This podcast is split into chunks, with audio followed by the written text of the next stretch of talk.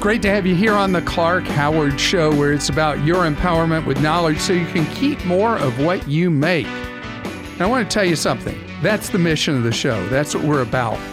There are times, though, that you feel like I don't deliver information that you can use in your life, or the information I give you feel is faulty or misdirected, or I'm just plain wrong. That's why we have at Clark.com Clark Stinks, where you can go post where you feel I'm failing to serve you. And so you post away, others get to read it, others can agree with you, disagree with you, or start their own Clark stinks because uh, it'll trigger a thought in their minds. Well, you think that's bad about Clark? Let me tell you this. And then once a week, our producer Christa goes through your posts on Clark Stinks and shares them with you right here on the air. I should have never encouraged you to speak. You must think I'm pretty stupid. You should be ashamed of yourself. Well, maybe I'm wrong. Maybe I'm wrong. Maybe you're right, pal. All right.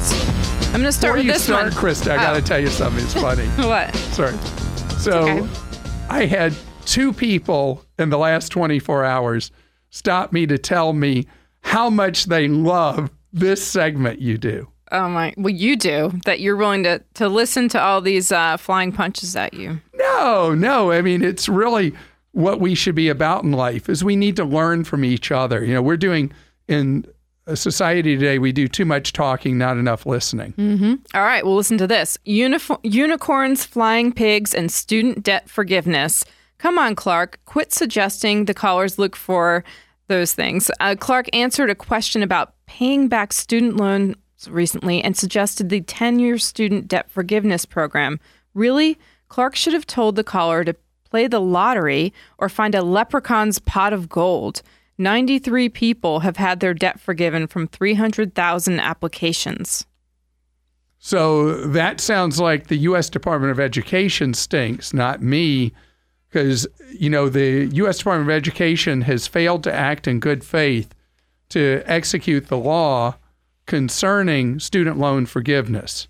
And it is the failure of the Education Department to do its job and to serve the American people that has led to this problem where 99 point something percent of people eligible for student loan forgiveness doing public service work, putting their lives on the line as police officers, firefighters, people who are educators, people who are in a number of public service professions are being stabbed in the back by the U.S. Department of Education. And student loan forgiveness, the 10 year forgiveness for public service workers, is there for a reason to provide people an opportunity who choose to go into a profession to serve where they earn less money to have their student loans partially forgiven for the fact that they have chosen to do something to serve their fellow American that pays less. Do I smell rotting flesh? Clark was recently asked about the risks of DNA testing from the commercial test laboratories for ancestry determination, etc. He said, "No problem, but read the fine print. Unless you opt out, these laboratories can hold you hold onto your DNA sample and it can be used for who knows what. But most of them have the option that if you properly notify them, they have to destroy the sample after testing. I highly recommend if someone is going to do this that they research the terms and file the appropriate paperwork to ensure your sample is destroyed immediately after testing. We need to buy out the dollar store deodorizer aisle on that one. I appreciate that very much. And actually, Dollar Tree has a wide variety of deodorants you can get for $1. Um, yes, your post is correct. I've been too cavalier about it.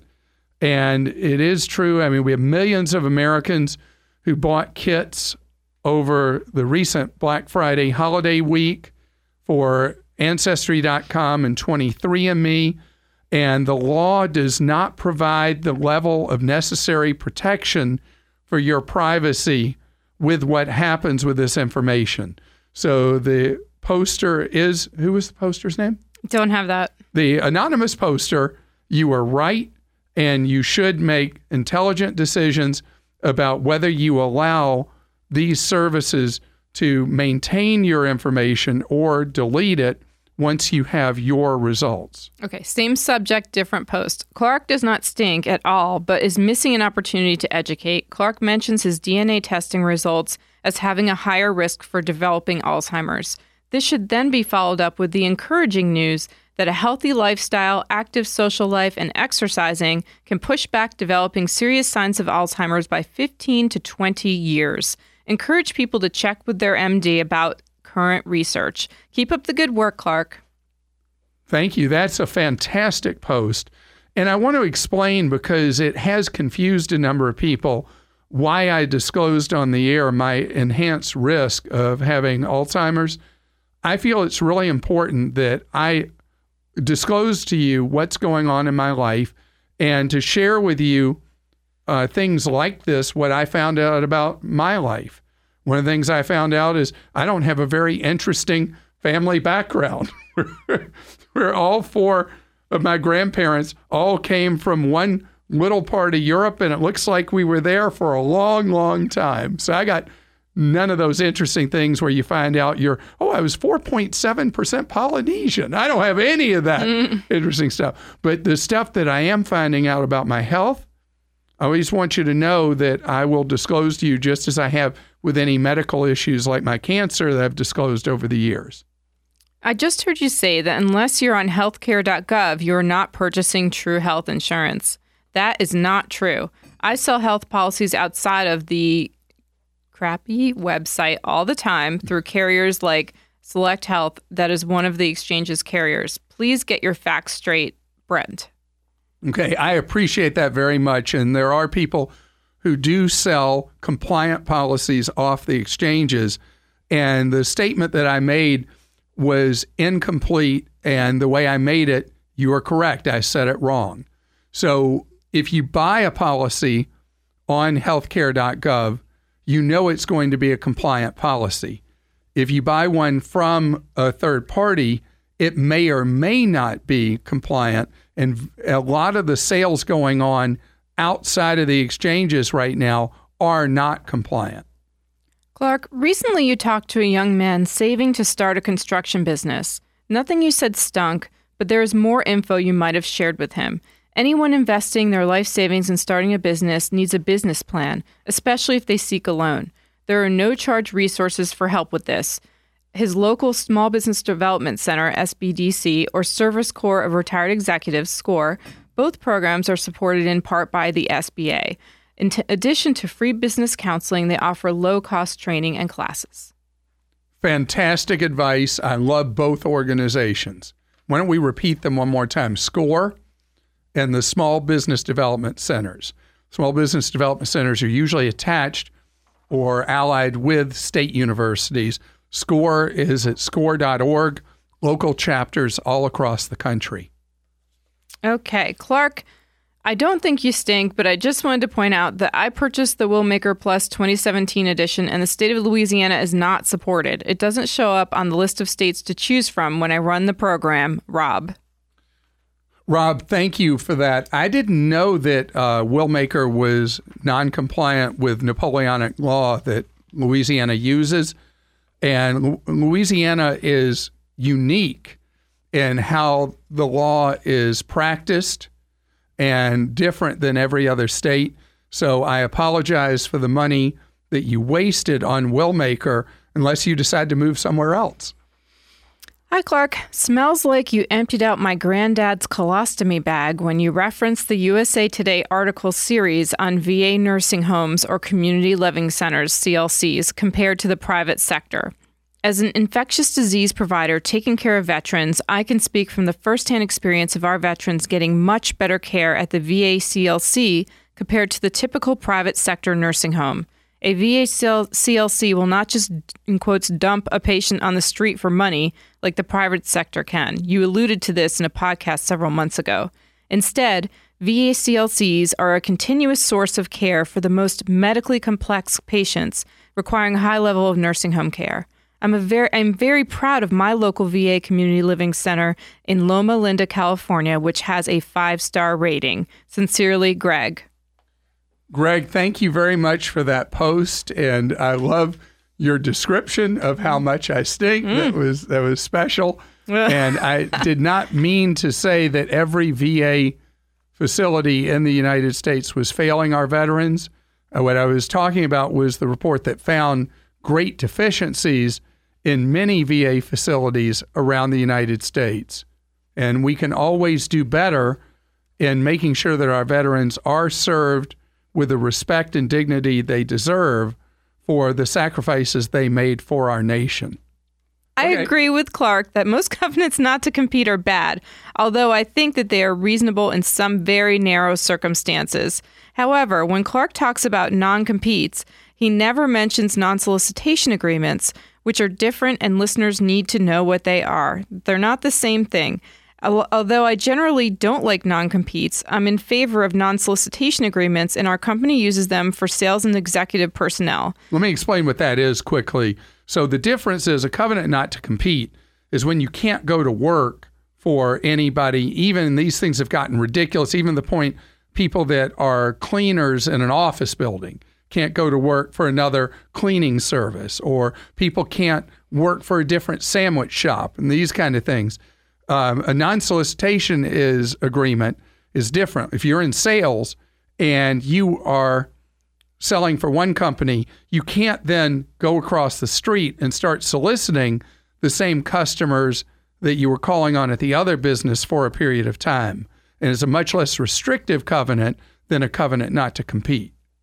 So Stephen ends that post. Thanks for the good work, Clark. Thank All you, right. Stephen. Well, Christa, Yes. we're out of time Oh, today. Like, I was having so much fun. I'm sorry. Uh, we'll have to do Clark Stinks next week. And so, whatever you were getting ready to read, tease us. What was it about? This one. You're out of time. I don't. Okay. I'm just kidding. no, no, it's okay. Let's just. It'll be awesome next week. Okay. I appreciate your post. When you feel I've missed the mark and I have been extra stinky, or even a little bit, please take the time to go to Clark.com, go to Clark Stinks, and please let me know how I can serve you better. Rachel is with us on the Clark Howard Show. Hi, Rachel. How are you doing? Hey, I'm good. How are you? Great. Rachel, I'm very impressed. You have a teenager who wants to go somewhere and on his or her own is saving the money to make it happen? She is. Uh, she's my 17 year old daughter, and she has a job, and she's a senior in high school. And so um, we've talked about percentages of what she needs to save for college and spending and donating. And so everything that she wants, she's putting aside to spend, she's saving for a ticket to go visit my sister in Brooklyn, New York. Well, how fun. Uh, how can I be of help to your 17 year old? Well, I just wanted to know um, if there was anything that I needed to be aware of as far as um, she's flying alone and um, whether there was anything being under 18, if we needed to be aware of. I mean, it's domestic, so we don't really have to worry about the phone issues. Um, Yeah, one thing um, is is uh, it's great to find a deal, and I don't know if you've ever heard me s- explain how to find a deal on that ticket, but I'll give you a couple of tips real quick on that. One is to go to google.com slash flights and set Okay. up a fare alert for the route, and she'll be emailed anytime the fare drops on that route, and they'll give her historical averages to kind of give her a sense of when the price is cheap enough that she should go ahead and buy it. gotcha. The second is Southwest Airlines is not on that database, and Southwest serves the New York metro area. I don't know if they serve where you live, but if they do, she's got to watch fares on their website also. We're in the Tulsa area. Yeah, so you've got Southwest.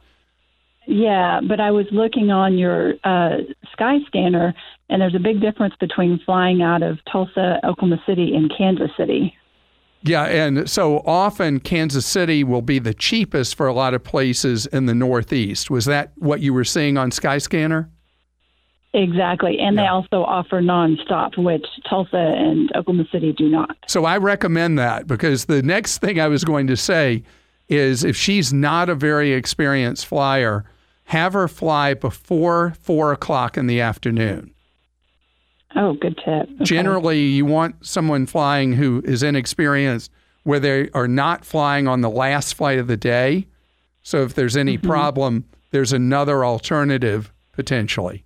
And if you want to dial that back even more, before um, earlier in the afternoon, so that there's alternatives later.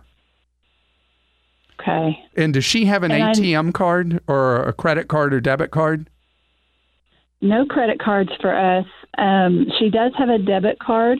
Um, we don't use it very often, and so that's kind of a new thing um, that we can sit down and try to work out. I'm not quite sure how I would walk her through what she would need to do for that. So as long as she has her PIN code, she can use that when she needs to make purchases in Brooklyn or Manhattan. And she also, if she needs any cash beyond what she would fly with, hopefully she won't, she would be able to go to an ATM and withdraw cash. And with her debit card, there may be ATMs that she can use that will be fee free. Okay. Yeah, we tend to go a little bit more cash based. Okay. So um, I'm hoping that we can do a little bit of both, and and she and I both be comfortable with that. Yeah, I think that should be fine, and and she should obsess with looking at the fares. She should Okay. she should check them every week and see when the best deals pop up, and she'll learn if she's looking each week and just takes a note on her phone or on a piece of paper.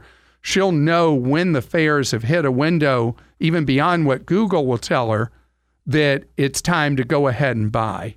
And I hope she has a great, great time in Brooklyn.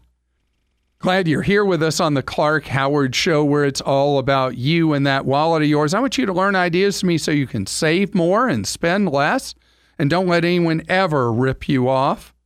You got a question for me? Go to clark.com/ask. So, I got a question for you. Do you know the greatest crime fighter of the modern era and the crime fighter doesn't even wear a cape. It's actually a hot, hot item right now through the Christmas selling season. It is these miniaturized doorbells that connect to the internet. And when somebody comes to your door and presses the button, it shows crystal clear video right to your smartphone. You can capture still images, capture the video, and now, in more and more cases, it's allowing police to crack crimes they haven't been able to crack otherwise. You know, witness IDs are very poor.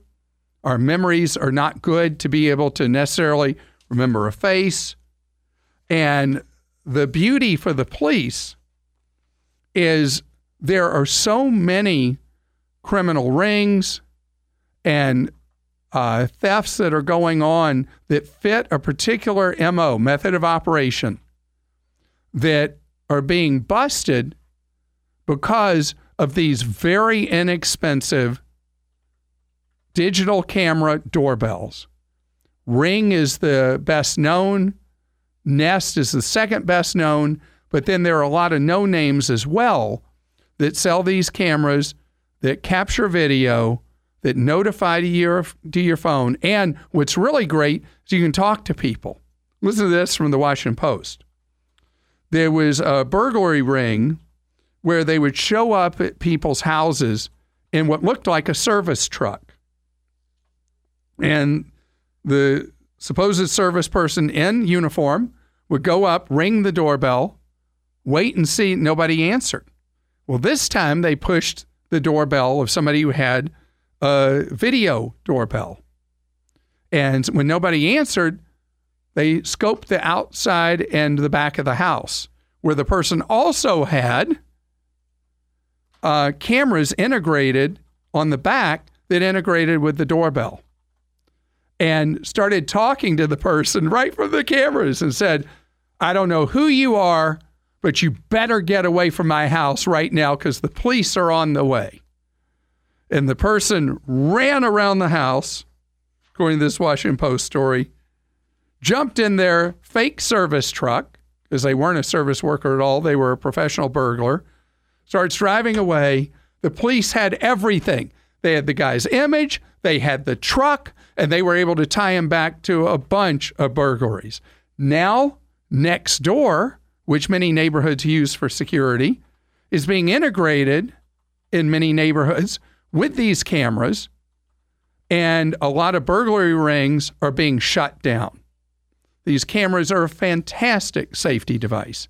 In addition, for any person living alone, having one of these gives you the ability to not have to go to your door to answer it, even if you are home.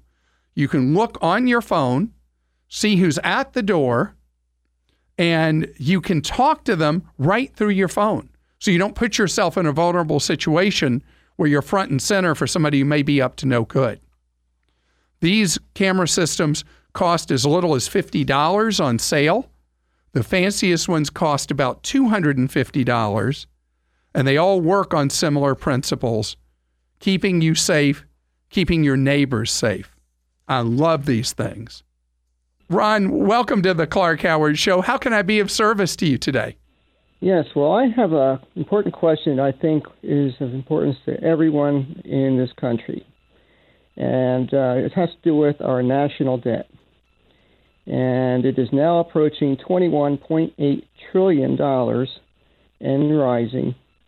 And in my view, this is simply irresponsible, unsustainable, and dangerous to our future and our children's future and I'm just very concerned about it, and I'm wondering what will happen to this country if nothing has changed, and what we can do to change it, and uh, if uh, the only solution here is a petition for a convention of states. And I'm just wondering why our congressional leaders have done nothing about this. Because it doesn't test well or poll well.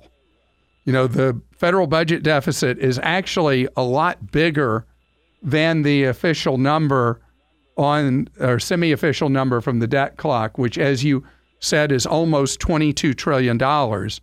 The amount's higher because that doesn't account for the unfunded obligations for Medicare and Social Security. So we have a, a serious problem, and we're talking about a debt per person once you add in the unfunded Medicare and Social Security of like $100,000 a person in this country at 320, 30 million, whatever we are. And the problem is, is that a lot of people don't want to hear bad news. And a lot of people want the benefits that government provides, but don't necessarily want to pay for it. And so my thing is pretty simple, Ron. We can have government provide us whatever the the country decides it wants, but we also have to be willing to pay for whatever we want the country to provide us, the government to provide us.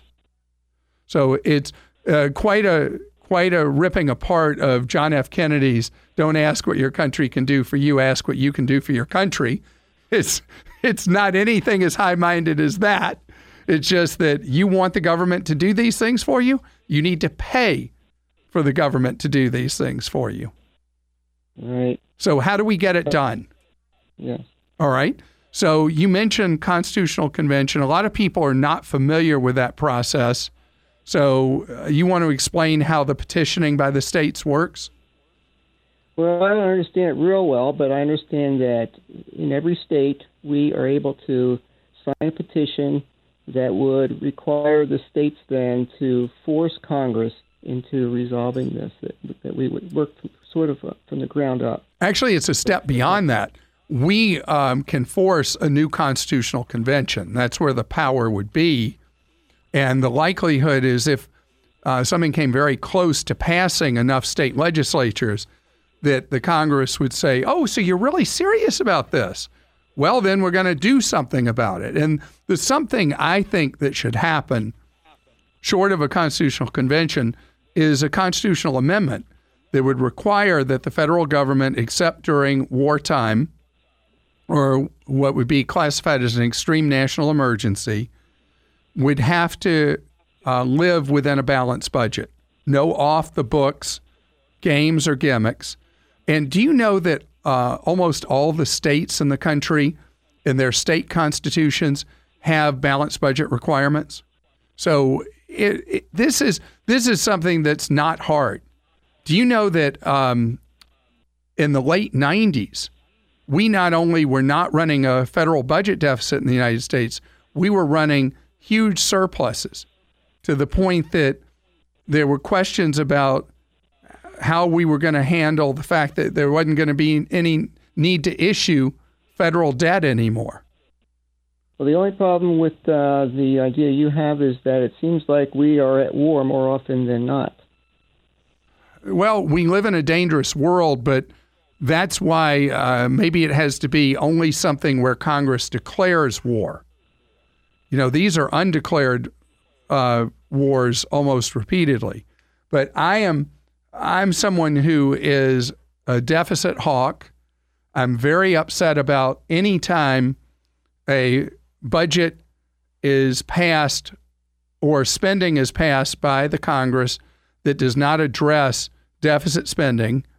And I think we need to have adult conversations about Medicare and Social Security and that they need to pay their way.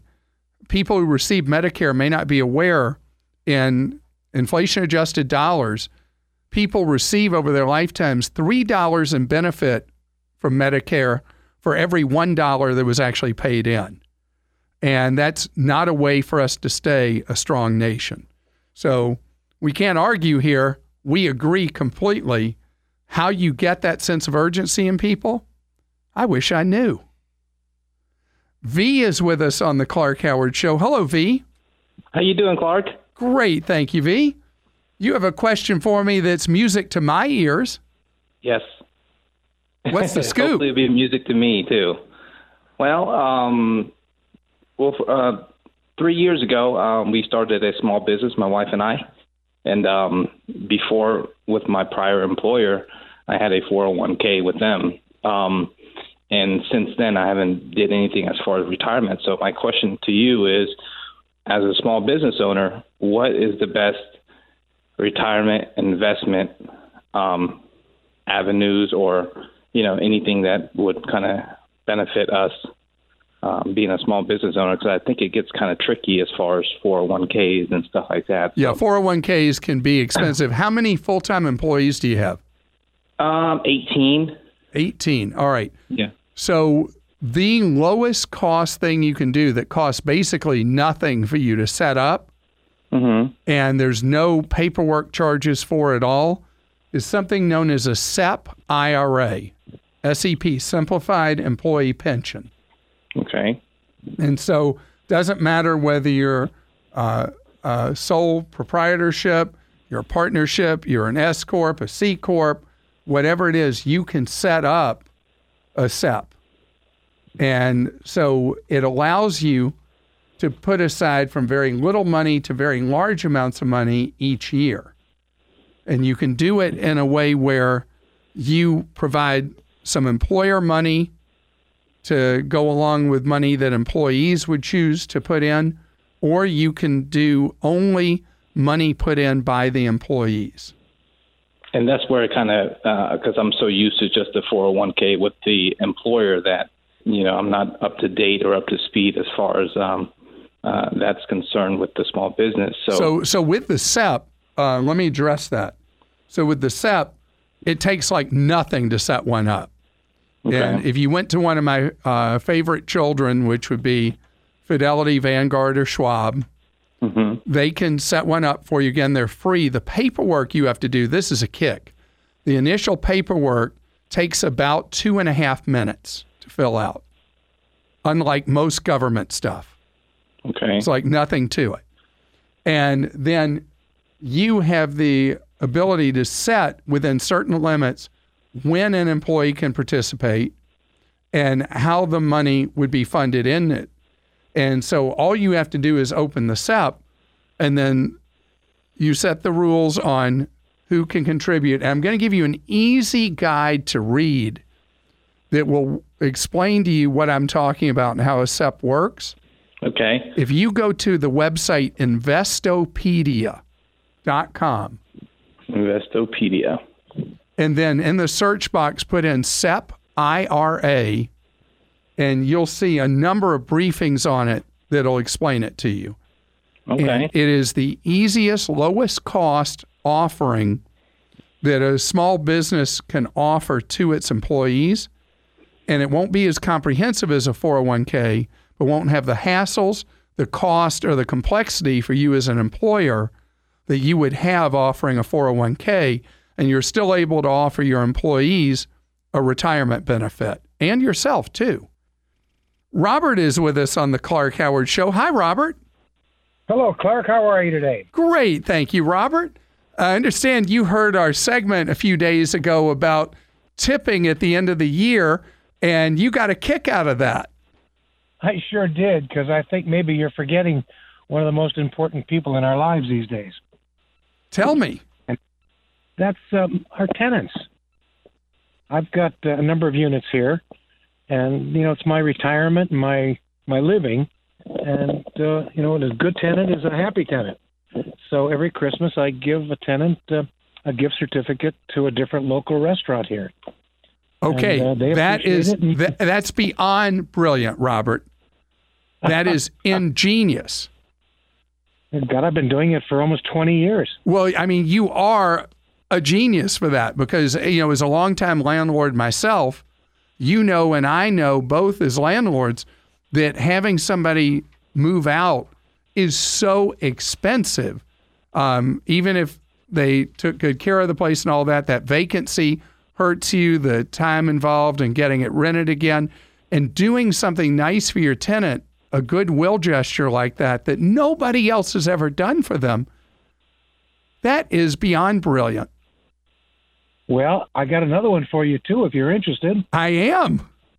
Well, when it comes time to raise the rents, I don't tell the tenants how much I'm going to raise the rent. I ask them how much they're comfortable with. And do you know, I would say at least half the time they offer me more than I would have had the guts to ask in the first place. I don't I don't take it. I usually leave it at a reasonable amount, but uh, I work with my tenants. And uh, as time goes on, their income goes up or maybe it doesn't go up, but they tell me how much they're comfortable with, and 99% of the time I say that's fine. Well, I'm happy with that. You know, that is a classic business negotiation strategy that you always want the other person to go first. And it's like if somebody's negotiating for a new job, the employer wants to psych you out by having you uh, disclose what you'd like to work for. And it's the same kind of thing in reverse that they tend to underestimate their value to the employer, and the employer ends up being able to pay them less than they were intending to. And you're saying the same kind of thing by having the tenants name the figure. You are a smart Yeah. businessman. And it's amazing, landlords that I've spoken to have never thought of that.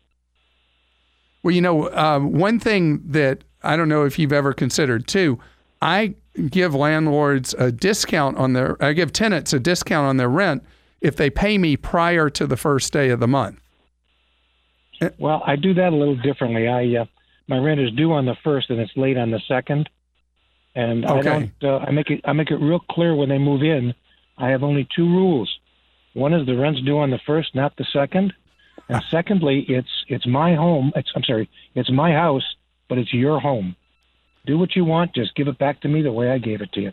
Well, I mean, you are you are a great landlord. Producer Joel, who has five rental properties, was listening all ears on your suggestions. Thank you. You're listening to the Clark Howard Show. Thanks for joining us today. The Clark Howard Show is produced by Kim Drobes, Joel Larsgaard, Deborah Reese, and Jim Ayers. And remember, 24 hours a day, we're there to serve you at clark.com and clarkdeals.com.